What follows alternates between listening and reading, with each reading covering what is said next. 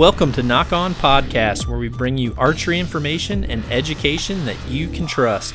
Nock On was created as a way to bring all archers together, regardless of the brand you choose or the style of archery you shoot. Nock On Podcasting will deliver professional insights to the latest gear, proper shooting technique, along with high level equipment setup and tuning. We're live. We're live, people. What's up? Yes. You're up on the stage. The best part about this live podcast is the fact that we're sitting down. Otherwise, Jim Miller would, you know, three of these things are not like the other. I don't like hanging out with you guys. The fact that I'm 6'2 and tiny around you is not fair. Gotta have lifts in Well, hey, my mustache feels the exact same right now.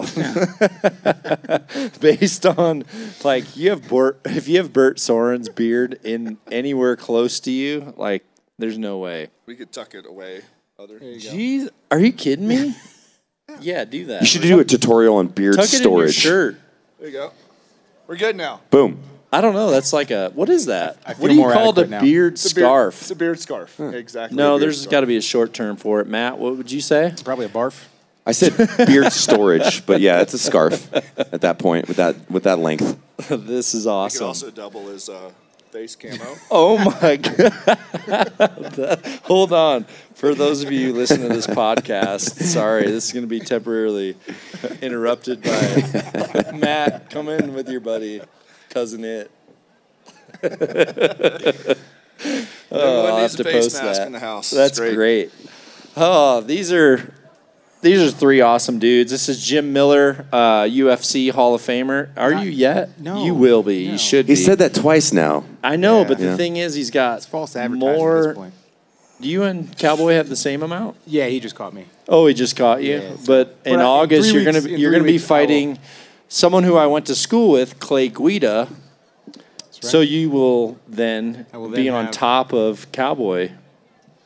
Yes, yes, I will, and uh, I will have the most fights in UFC history. The most Again. fights in UFC history. Again. And- Again, And, how many fights is that That'll that'll be 33 33 fights in the UFC. in the UFC. Wow.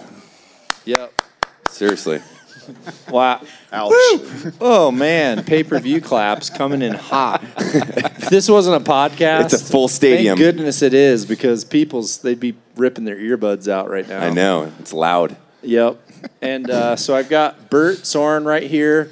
Arguably, I don't even know how to say it, but from a No idea what's coming out. well, from a motivational standpoint, for like a pure energy point, some of the events that you guys have put on, just getting people super fired up and motivated to just leave your events as high on life as possible and as motivated as possible. I don't think I've ever seen anything like it. It's unreal. Thank you. I looked back and watched um, when Crispy, our buddy Omar, all of our buddies O- Omar, um, he went to one of your events and what did he deadlift with with uh, his Six prosthetic? seventy five, I believe. Did you see that, Matt? Did you ever see that? Of course, of course. And Yeah. Crispy, for people that don't know, is uh, he's burnt over 75% of his body, was in an IED uh, as an infantryman in Iraq and survived it. And one of the most inspirational figures I've ever met where he makes me feel like a wuss every single day of my life. But he's out there deadlifting 600 pounds more than Yeah. I can lift with a missing leg and skin that's just falling off every Yeah. day. It's Yep. impressive. And then obviously Matt down here on the end, which uh, Hi. how many times have you won the mustache contest? Uh, never. Oh, okay. Just this- in it today. Honestly, I've said The it. for a long- douchebag award I've five said times. It, I've said it for a long time. This is your year. This is my year for the Yeah, mustache. I've All right. lost twenty bucks betting on you four Cool. years in a row, and uh, this is your year for sure, I'm excited. dude. How's your new book coming along? It's coming along well. I mean, it's writ, wrote, writ, writ. I don't even know how to write a book, Obviously, so it's okay. you didn't know. write it. Roten. That's why there's two other Yeah. authors because I wrote it in crayon and it was actually a picture book, and they said that's not how you become a bestseller. so if it was So- European, it'd be great written. Yeah, and uh, in braille as well. So, okay, I you like know. that. Yeah, that's normally how I go. All right, where should we start? Anywhere we want. We're we're here for you, Dud, Why? Because you asked us to be here. Oh, okay. I want to hear. Uh, what was your favorite part about the Total Archery Challenge, Matt? You uh, you slept in, so Yep. you, obviously you're going to go last. Perfect. Um, Matt didn't show up. Uh, Jim, uh, you're going to lead off on this. Um, I'm gonna. Here, I'm not gonna. Remember, Remember what he said. Remember what he said. I gotta, he said, "Don't grab the base." anyway, um, my favorite part was uh, one getting to share, um, you know, the the fun of going through the course with uh, a group of like-minded individuals that, that enjoy archery and and uh, are trying to be better archers. You know. Um, they're they're demanding it out of themselves to come and do something like this. And and for me as an East Coaster, um, particularly the uh, the upward angle shots are something that I've really never gotten to uh, even train for the most part. Um, so it, that was uh, that was a difficult, a diff- the most difficult part for me, but also the most uh, rewarding and, and fun you know challenge. Yeah, what's super interesting, and I think you'd pr- probably be able to key in on this. People that get in the the steady habit of lifting in a very specific manner, like guys that just do chest, shoulder strides. Why are you looking at me? You know why? this, you know, the same exact movements, and then all of a sudden you you say, "Hey, let's just move this this bench like one click," and all of a sudden it completely changes everything. Um, that's how it is in archery. Even for me, people said, "Well, you've got a lot of reps in." However, you know, in my mind, I think as soon as I go from shooting like this in Iowa to even shooting like this versus shooting like this, those are it's almost like it's a completely different sport. It's like this is archery 0.0, this is archery 1.1, this is 2.0, this is, you know, level 10. Um, and if you're not doing it every day, your body just is not used to those natural, or I guess, unnatural positions. And it feels like you have no strength, even though overall you're strong. to speak to that, um, one of the pieces that you know you haven't asked yet, but one of my favorite parts was when you came over and shot with us, and we were shooting that side angle shot. That uh, I believe it was a, a lynx or a bobcat head down, right? Did you, you guys a little bit right on that one as well? I, I missed the bobcat. I'm not proud of it. I, I, love lost an that you hour brought on the that bobcat. up. You know, like So that was something that I had not known. So we were all shooting, and, and everyone's grouping was a little bit downhill. And you came in, and, and I was speaking with someone last night about it. I was like, Dudley's so dialed in that it was, he walks in, assesses what the majority of us are all doing wrong, something I've never heard of or read of, and you're able to teach us a couple, you know, toes down, and then we're going to draw from here, and then let the bubble switch told over. you not to have your toes down, but I like how you absorb that. I hit the target, didn't I? I, I just need to say that on the bobcat shot, my group we were talking about the effects of giardia, you know, and beaver fever on the body. So So That's a- why a I totally missed. different experience. that's why I missed. 'Cause That's my, I- my head wasn't in the game. But when you started putting together actual teaching cues of where the bubble was, and, and I had never thought of all of that with the hand positioning, different pressure positions, and then for everything to just drift right over left uphill, that was that was super cool for me because not only I was getting to shoot with a lot of great people that know how to shoot, but to see an expert, not only archer but teacher, that was that was probably the highlight of my day because it just opens up. There's so many things I have no idea about. Your dad is like a superstar, right, in powerlifting world. He's a pretty strong guy. I mean, for as many times as I've deadlifted in my own garage, which I feel like I'm doing it right, I'd probably do it in front of him, and he'd just be like, mm. There's just always these little cues. right. Just- And then he would just make this smallest little assessment to where you're like, wait a minute, I can be that much more efficient just because of this little, little, little thing. And I think that's what makes.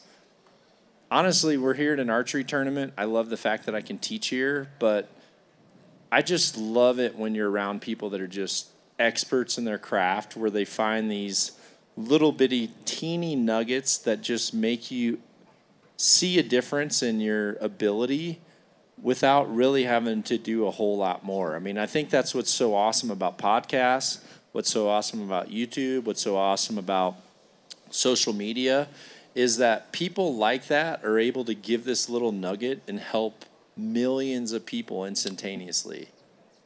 Absolutely. It's the information age, man. That's what's great about it. You can share knowledge. You know? So Matt, tomorrow you and Yeah. I, we're teams. We're gonna beat up Evan Hafer. Yep. That's all I care about. I don't care who the two partner v is. two. Yeah. 2v2 charity challenge. We do that at Black Rifle Coffee a lot. And we're going to go head to head to raise some money for charity. I'm excited. Who are we gonna donate to? We each get to. I guess each team gets to pick, and I said for sure Matt is gonna. Matt's gonna pick where this goes to. So where are you going? Uh, I would say the boot campaign. I work with them directly. They're an amazing organization, and uh, I've seen them help my friends and get them through some big health issues. So I'd love to support them. I'm not Tell sure what Evan's going to go. it because I don't know. I actually want to know. Tell me.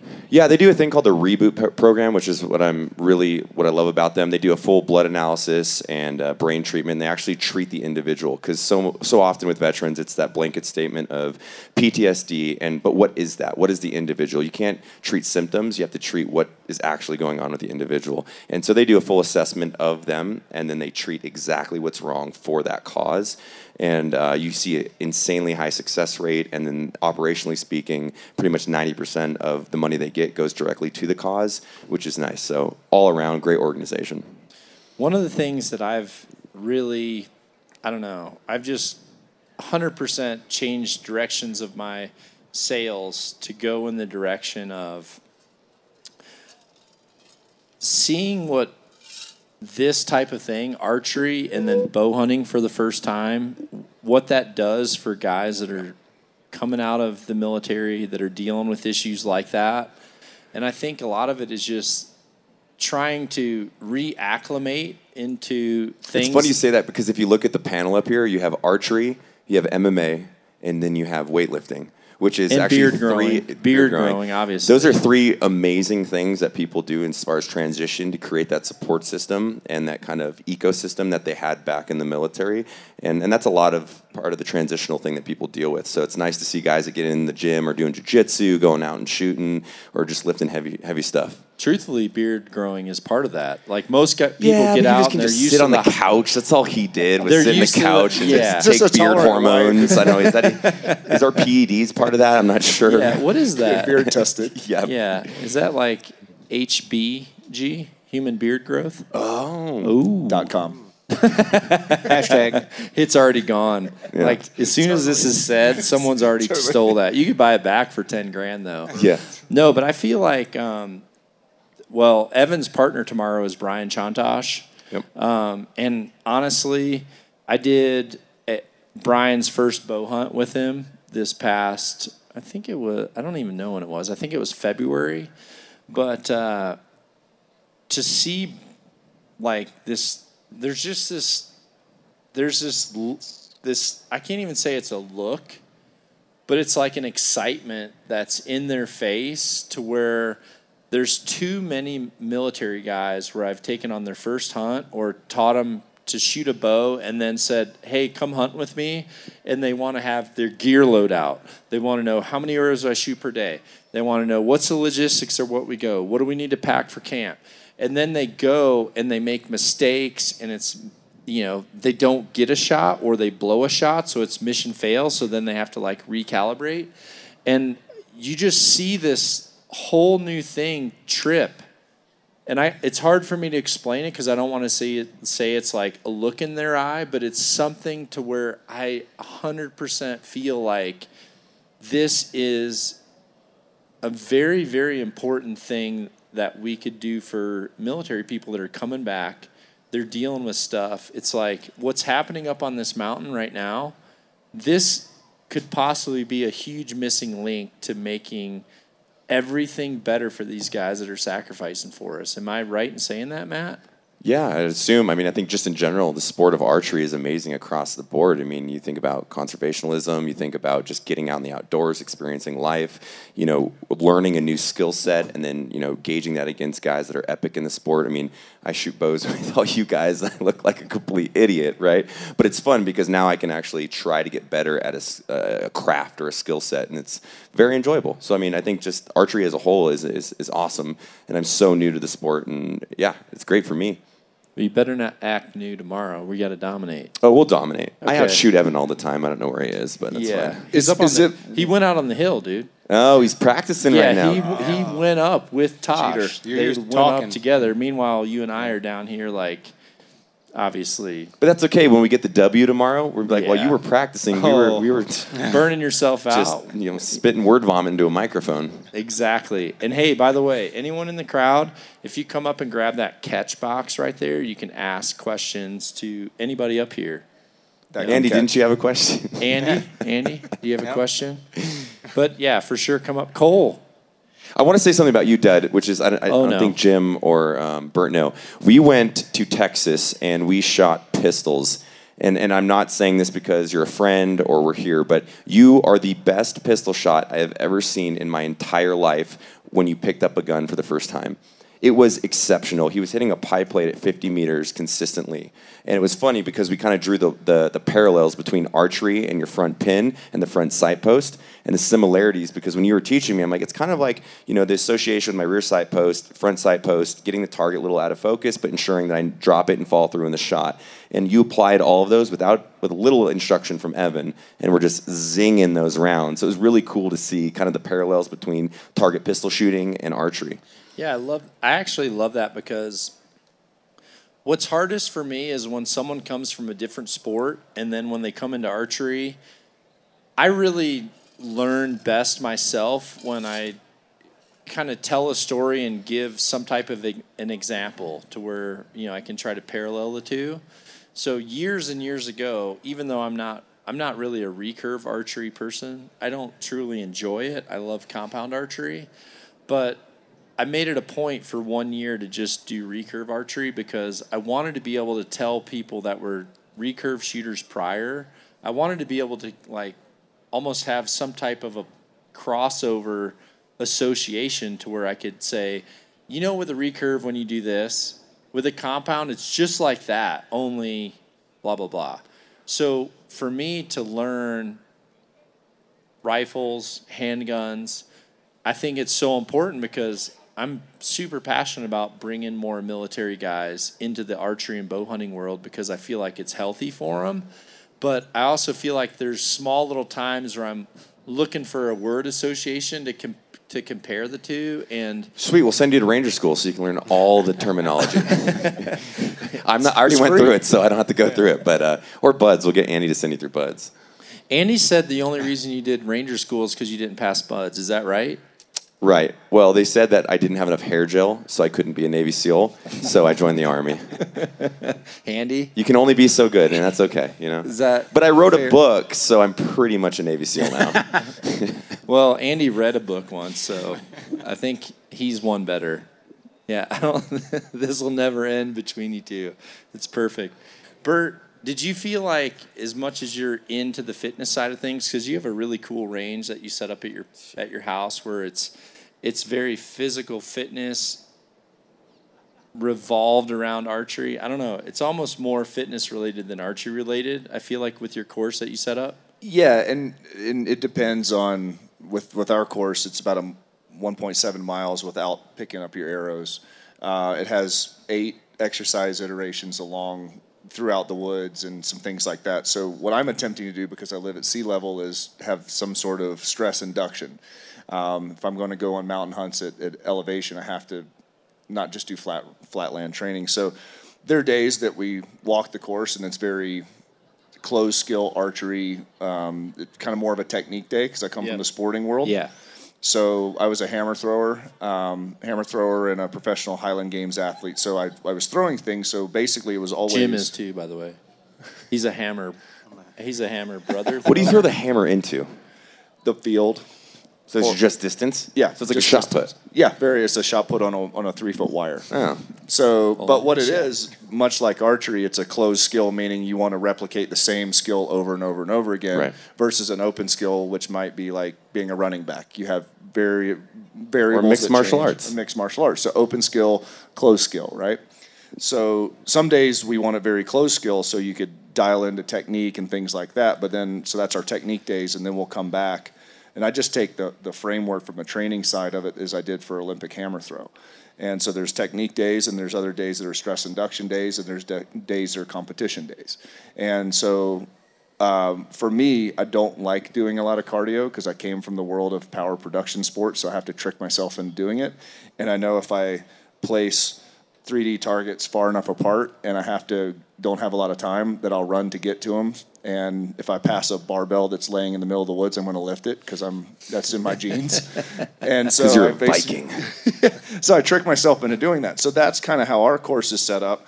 But I liked what you had said before about some different ideas about target panic and making sure that you're not punching the trigger. And so, you know, some of the things we're doing from a stress induction side, I have to make sure that I could return it back to a closed skill that is replicatable every time to get a desired result. Yeah, because one of the things I said to you was, I like the fact that you're doing stress induction, but what you don't want to do, um, and I I come across this a lot at events like this. People will come up and say, "Hey, we're doing this thing where we run here, we sprint here, we shoot this. You have to shoot one, two, three, four, and then you have to do this." And I tell them, "That's all great, but I'm not there's nothing you're going to do here that's going to make me rush my shot to where the years and years and years I've spent trying to not have target anxiety to where I'm going to induce that because of a time clock or because, you know, of a paycheck, so to speak. So I feel like there's a big importance that people should do on these stress induced type activities to where there's almost a deduction if you make a poor shot. Like you want speed, but at the same time, you know, even with what I was doing when Matt Matt was working with me with an AR and we were working on I was totally comfortable shooting an AR stationary, but Matt was talking about shooting an AR as we're moving. And I still to this day I'm thinking about, you know, you were telling me how I you're like you're moving kind of robotronic. Right. You want to move with flow and I don't know how many days I've woke up thinking like Yeah. how do I move with like I felt like I was flowing, but I, I was obviously robotronic. But I think everybody would agree with that in a sport capacity, right? You take the comfortable route often where you're going to train from that stationary perspective because your your results are result orientated. So you're like, bing, hit the target, woo, I'm great. But then you have to be stress induced, like you're talking about with weightlifting. I'm sure MMA is the same way, where under stress you react you react completely different. Like Watch me hit a, a heavy bag. I look like I'm a pro fighter. Put me in a ring with Jim. I'm going to look like a six year old in an elementary school when will parking this lot. happen? When will this happen? no, uh, no, I'm good. I don't want We TV. can, we I've can got do plenty. something on the stage right now. hey, You know? Um, oh, crowds getting all right, all into responding. this. Let's do it. but I think that's across across the board, right? So when you start people that shoot often or archery stationary, and then they, they can implement the AR platform at you know let's say 50 meters or hitting that plate. Well, let's start moving. Let's start doing what you're actually do operationally, and operationally I mean that's either what, whether you're fighting or you're out trying to kill an elk or you're just target shooting with a high, high heartbeat, whatever the case is. But it's that whole stupid term, train how you fight. But I think people often don't do that because they want to be results oriented. It's easier just to be comfortable. So you got to actually kind of suck at things to get better at it. Yeah, and that's just checking your agree. ego. That's one of the most consistent things Rogan says. Like a lot of people listen to Joe Rogan. He constantly says like you have to do something you're not good at to get better at it. hundred percent. But with all the tr- like with that course that you're doing, that's way more intuitive than what I'm what I'm doing practicing in my yard. But with all that that you're doing, did you go up on this mountain and you still felt like you hurt in certain areas? Yeah, it's certainly the altitude. I mean, I live at 250 feet, so there's no getting away from, out of the altitude. Now, the once I got into position, I was able to regulate my breathing pretty quickly and and click back in. Um, from from again my hammer throwing days, it's kind of scientifically shown that most athletes fall to 80% technical proficiency under stress. So the better athletes are the ones that keep the highest percentage of that of that Yeah, for sure. Right, and you obviously know that. So part of that inducing the stress is can I can I just bump that technical proficiency up whether it's a mindset if I'm able to to diaphragmatic breathe, pull myself back in and re-click back in from going from running with a sandbag or whatever to and then just lock right back into the tunnel of where I am with the bow even if that's only for 1 minute. What's the best way that you were taught to do that? Are you talking about a conscious reset? Yeah, conscious from reset. a performance anxiety standpoint. Yeah, Okay, so tell me what's your pattern for that? I've had several. Yeah, I'd I'll- love to hear yours as well. I had two from a hunting standpoint. Um, I always carried this this uh, Buckeye acorn. For years, I had one in my mm-hmm. in my right pocket it was like my Inception, so you knew it was reality. kind Spin of. it. I had a I had a really big Buckeye acorn that I had in my right pocket of my hunting pants, and when like a buck would come into a food plot that and I could tell I'd start to get like buck fever, I would count. I would start spinning it in my pocket, and I would just start counting how many times I felt like the eye part of the buckeye, and I would just focus on like one, two, three, four, and I would just do it until all of a sudden I realized like I was back down to stable. wonderful idea. Um, so from an from an archery standpoint, one of the reasons I always loved a two finger release is when I would feel that fight or flight trigger, and I would be in a situation where I felt like my heartbeat all of a sudden had control on my performance. I would start, sp- you know, I would start spinning it. Okay. And so I would do the same thing. So for me, like revolutions were always a pretty easy reset, way more than like focusing on breathing. Because I felt like if I focused on breathing, my ADD would take over and be like, okay, you're breathing funny because you're psyched up. Why am I- Right, and why am I psyched up? Oh, yeah, that big buck's out there. Ah! But, you know, if I kind of just spun that release on my finger, I could like think about it enough times to where all of a sudden I realized I'm good now. I can make this shot. Interesting. Uh, in my competition days, um, because it was again throwing was such a, a kind of a hyper violent sport, you would try to really get very high into the sympathetic, or at least that's what I thought early on. Sympathetic being the fight or flight, parasympathetic kind of down regulated. And so everything in my younger days was harder, faster, more aggressive, kind of like a deadlift. You lock into it, just get super pissed off, try to crush the ground below you, and the bar comes up. That's kind of the, the gig. Um, but what I found with a technical sport like hammer throw, that doesn't work at a certain level. It works at the Because national you have level a lot more technique involved. tons of technique. There's timing. There's there's everything that works. So to get good, you could be super freak out mode. To get great Olympic, you have to you have to kind of dial that back, right? Yeah. So because for me, it's kind of like honestly what you're talking about is very similar to what was bugging me about what Matt was trying to teach me. Matt was try- trying to teach me like slow and smooth is fast. Right. Whereas I was almost trying to be so slow and smooth that he told me I'm like robotic, so you're actually you're not being, you know, I in a flow state. yeah, because he's like you're you look like I, don't, I can't even say what I look like. You might be able to remember. It wasn't that bad. It was just It terrible. felt-. Lay it on thick, Just man. kidding, It'll make me sweat it more, and I'll I'll get better at it if you if you tell me the truth. But um, yeah, I feel like I've always said the best archers in the world are the ones that when I saw pictures of them on the cover of magazines, it, it looked like they weren't really holding a real bow back.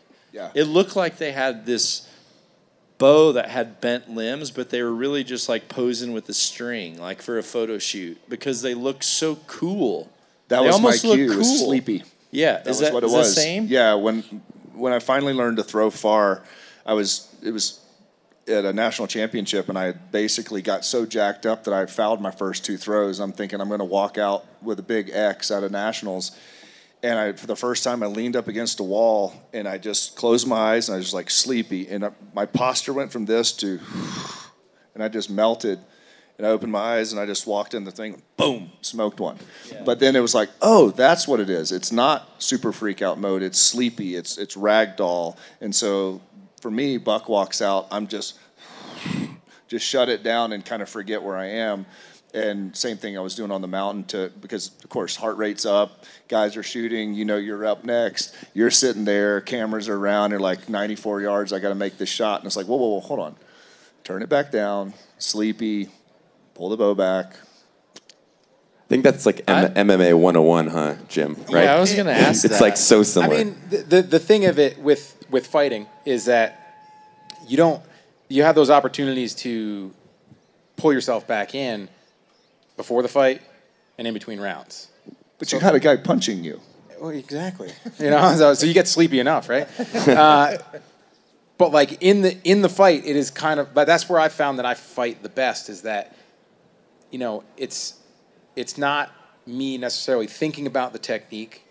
It's me just kind of like taking my mind out of it, and it, I, I don't even know how to really describe it. It's just it's kind of like you said. It's almost that sleepy mode, but uh, but focused. You know, like when I fight, I, do, I don't see outside of the, the octagon uh, until like right after I beat somebody or something like that, or after the fight. I mean, that's Then when you I- look for me That's, yeah, that's like, when I saw. "I wanna go hunting, Dudley." Yeah, yeah, that's when I saw his big ass outside the, outside the octagon, and I yelled at him. How'd you even see me? You were sitting behind Rogan. It's like here's this giant, And you're nine feet I, tall. I watched all your videos, bro. I was fanboying it. So for me, it's like I, I focus on technique, and it can be, uh, you know, some people have a have a difficulty really breaking down their technique and like doing the boring stuff. Focusing on okay, well, this is you know, for me, shadow boxing and bag work has completely changed the way that I that I strike.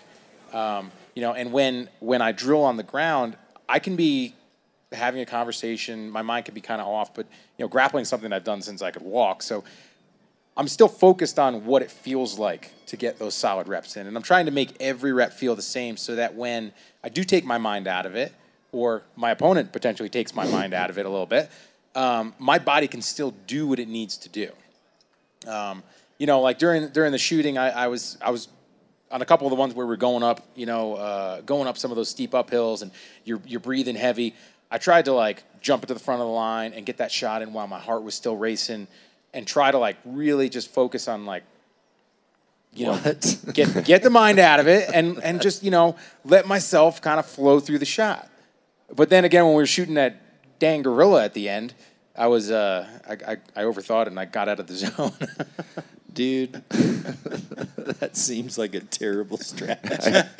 I was. It was a learning experience. But I want to be shaking and my heart rate high. when Yeah, man, this. like, I- I if was- it works, it works. I was pushing myself. I was so like it. When I competed, the one advantage I felt like I had was I was always as adamant about physical training as I was about actually training by shooting my bow.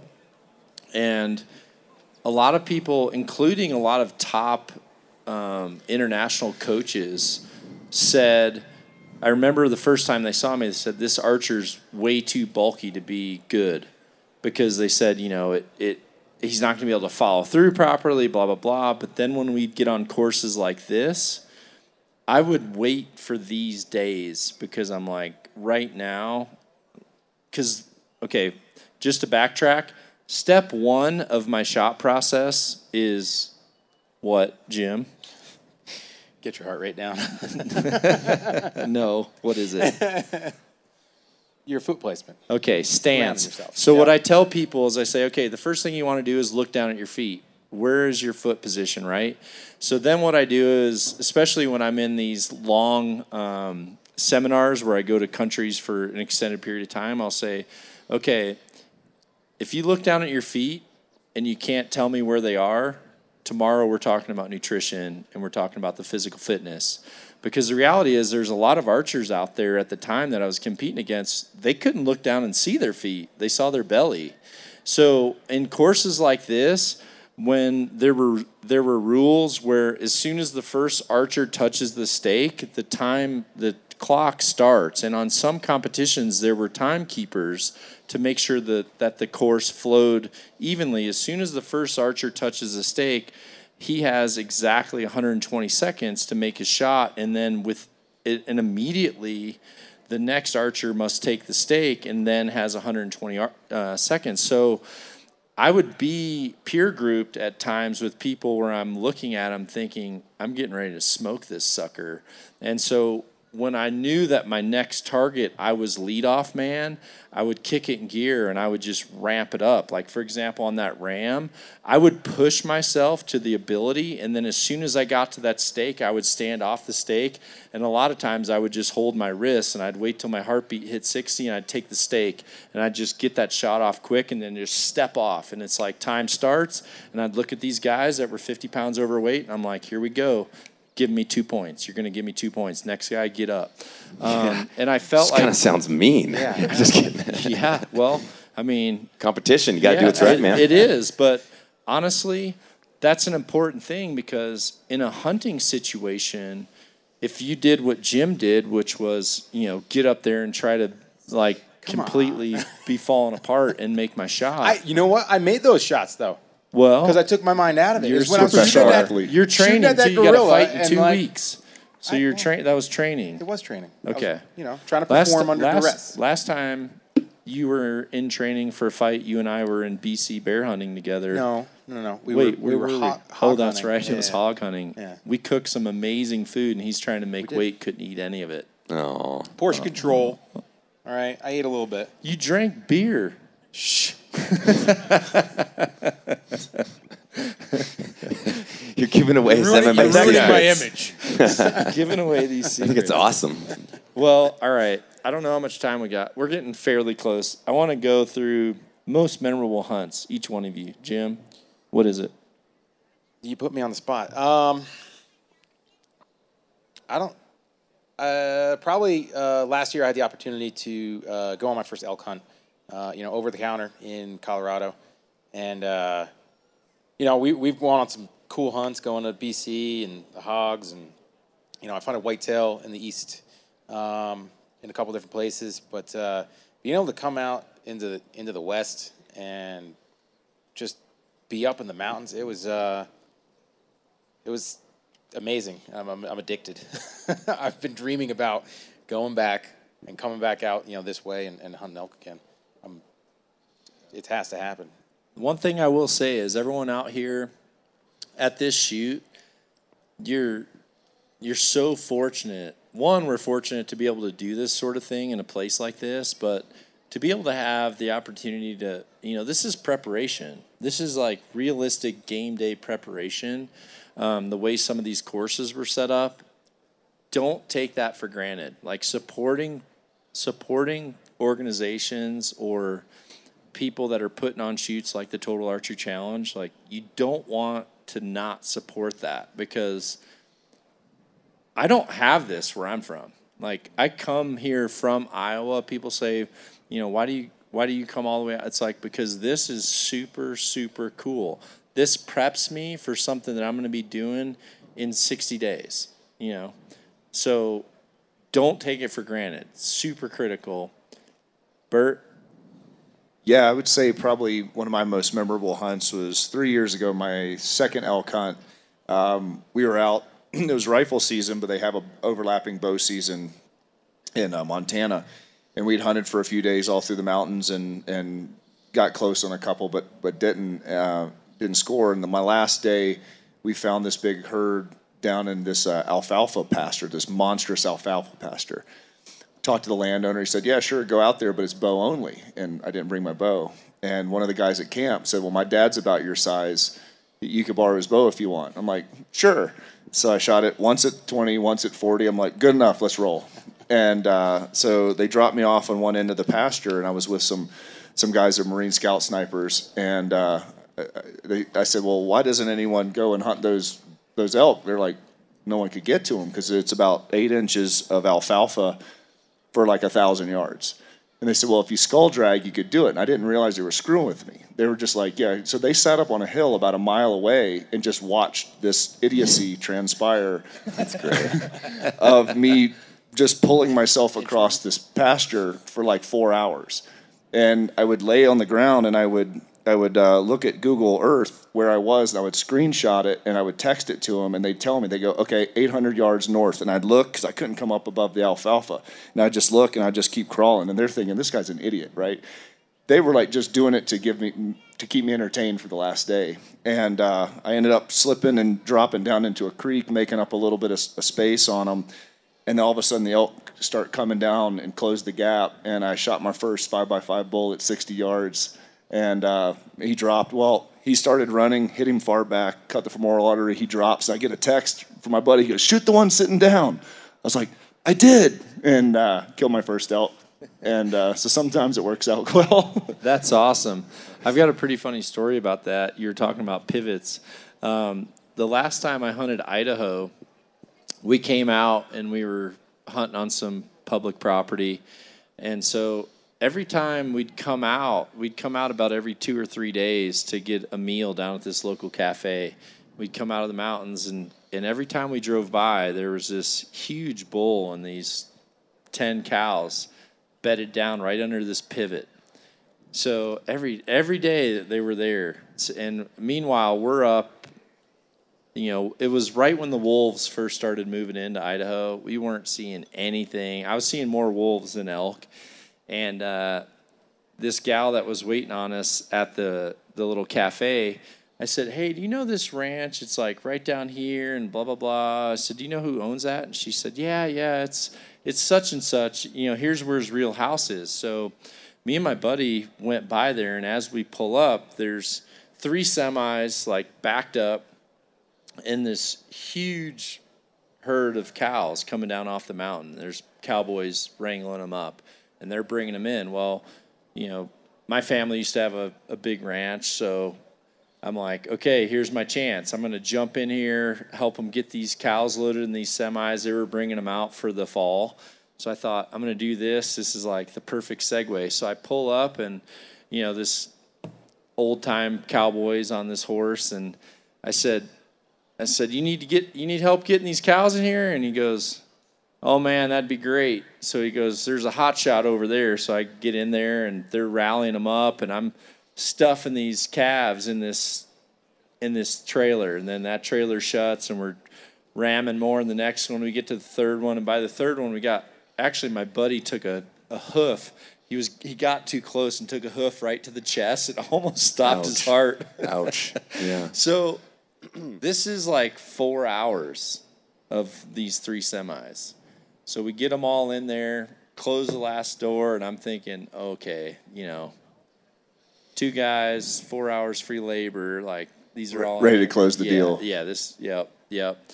So the semi kind of pulls off to the side, and he comes up and he's like, "Thanks so much for that help, boys. Appreciate it a lot." And I said, "Yeah, yeah." And he goes, "Suppose you're here for that bull out there and that that pivot of mine." And I go, "Yes, sir. I've I've seen that bull out there, and um, you know, I heard it was in one of your alfalfa pivots. You know, do you?"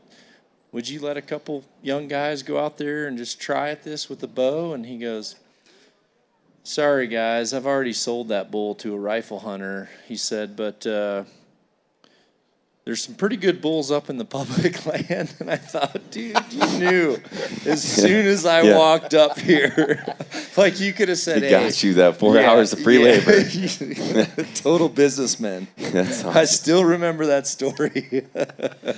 All right, Matt, Totally what's yours?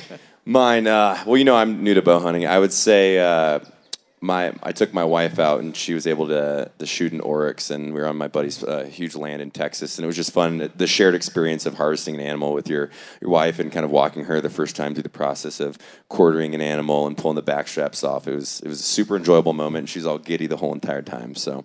I chalked that up to my favorite experience because she was so nervous, shot off my shoulder. Yes, it was a rifle, but you know, hey, it was a good time. Yeah, people ask. Someone asked me that today. They're like, "What's your most memorable?" Honestly, my most memorable hunts aren't mine. It's you know my wife Sharon's. You see the excitement in someone new. It's so fun when they It's just get way amped. better. It really, Yeah. really is. Um, my son Harry. You know, one of the things that I'm thankful about about uh, being part of, I guess, hunting TV, is just a lot of uh, a lot of my family's first hunting memories we have documented on. So I mean, to be able to show our grandkids Harry shooting his first his first uh, you know his first animal with a bow, which was an alligator, um, and that came because I took him. I took Harry and all of his friends to hunter safety. You know, Sharon and I were talking about. You know, we were wor- kind of worried about Harry's friends and you know guns and all that stuff. So I said the best thing we can do is you know not just take Harry to hunter, hunter safety. We need to take all of his friends where he's going to be there. If they're all responsible, then that's when he's going to be the most Great safe. idea. So we took all of Harry's friends to a to, to a hunter safety weekend, and we went through the class with him and all of his friends. And on the last day, we were on the way to the class, and we had these books that had like kind of ethical shot placements of all these different animals. So I had kind of said like, all right, guys, you know, take a look at where the shots are and so forth. And I said, you know, if you guys could shoot one animal, what would it be? And you know, one said, you know, was looking through the book and said some animal, and then you know, obviously kids being kids, they continually tried to one up each other. So by the time I got to Harry and said, hey, what do you want for your first animal? Um, because I think his buddy before that said a sable, and I'm like, okay, well those are thirty grand, so uh, no, not happening.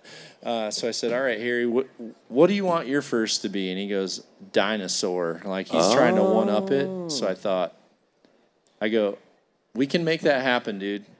An alligator technically is a dinosaur. So uh, my son, you know, got that got that awesome bow hunt with you know shooting an alligator with the tension release, alligator coming out of the water to a call, you know, perfect shot right behind the shoulder with the tension activator release. Like I'll never forget that, That's and rad. I'll I'll never forget.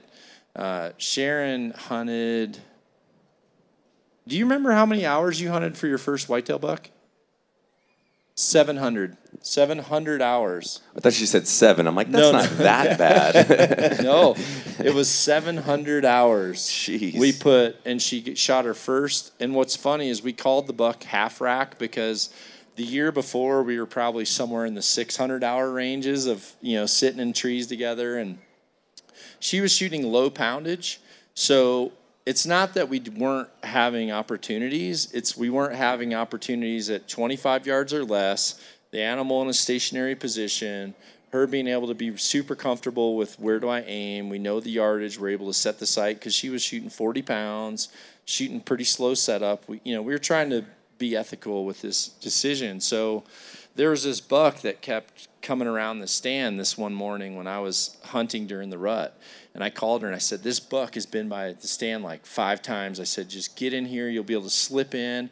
And I said, You're going to get your first whitetail. So she comes in and gets up in the tree. And I'm like, He's been by here like five times with this doe. I'm like, Just wait. He's, he, you know, they just keep running circles around this pond. He's going to come by. And all of a sudden, here comes the doe. And I'm like, Get ready, get ready. Pull back, pull back. He pops out and he's only got half of his rack.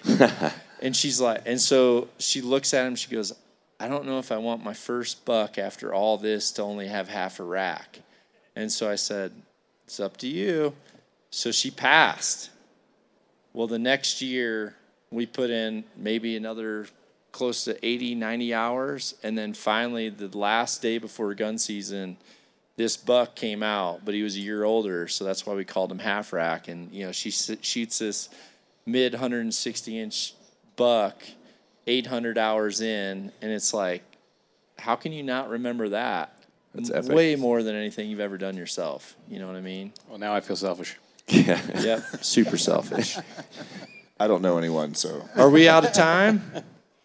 Five minutes? Oh awesome. All right and well i was going to say in my next uh, my next hunt that i feel like is the next most memorable is uh, last year I was hunting elk with uh, Andy, our buddy Andy Stumpf, and we were hunting, and we talked about this on the last podcast. I had told Andy, "Hey, dude, this year I real like, you know, I've kind of like put you first every time we've gone. I'm gonna, I need to get a bull. I'm gonna go out. I'm gonna, I'm going first. You know, I said you can go on your own, whatever. And he ended up coming uh, to me on the second day. He goes, you know what? He's like, I'm having way more fun when I hunt with you. I don't care if I don't get a bull. He's like, I'll just tag along with you guys. So we went out and finally, I think at that point, Andy and I had put maybe 150 miles on the ground on our GPSs before this would have been our first opportunity elk because we had started, uh, you know, maybe two weeks earlier than that. So we, yeah, we were well over 100 miles each on on hoof. Um, so we call this bull answers. I call one more time. He answers. He's half. I mean, within a few seconds, he's the distance is half. So I'm like, he's coming. I looked at the camera guy. I'm like, this is on, and I start to pull back, and by then the bull's already running over this hill. He's just coming in, and as I'm at full, as I'm at full draw, and like kind of looking back to my camera guy to see if if he's filming and everything. As I look over to my camera guy, I can see Andy and I can see that he's excited, but immediately I thought like this bull, I know this bull would mean more to him. You know, it's not like it was a, a bull bigger than anything I'd ever shot in my whole life. It was a great bull. And then I thought, it's 9 11. Like in my mind, I thought, holy crap, it's 9 11.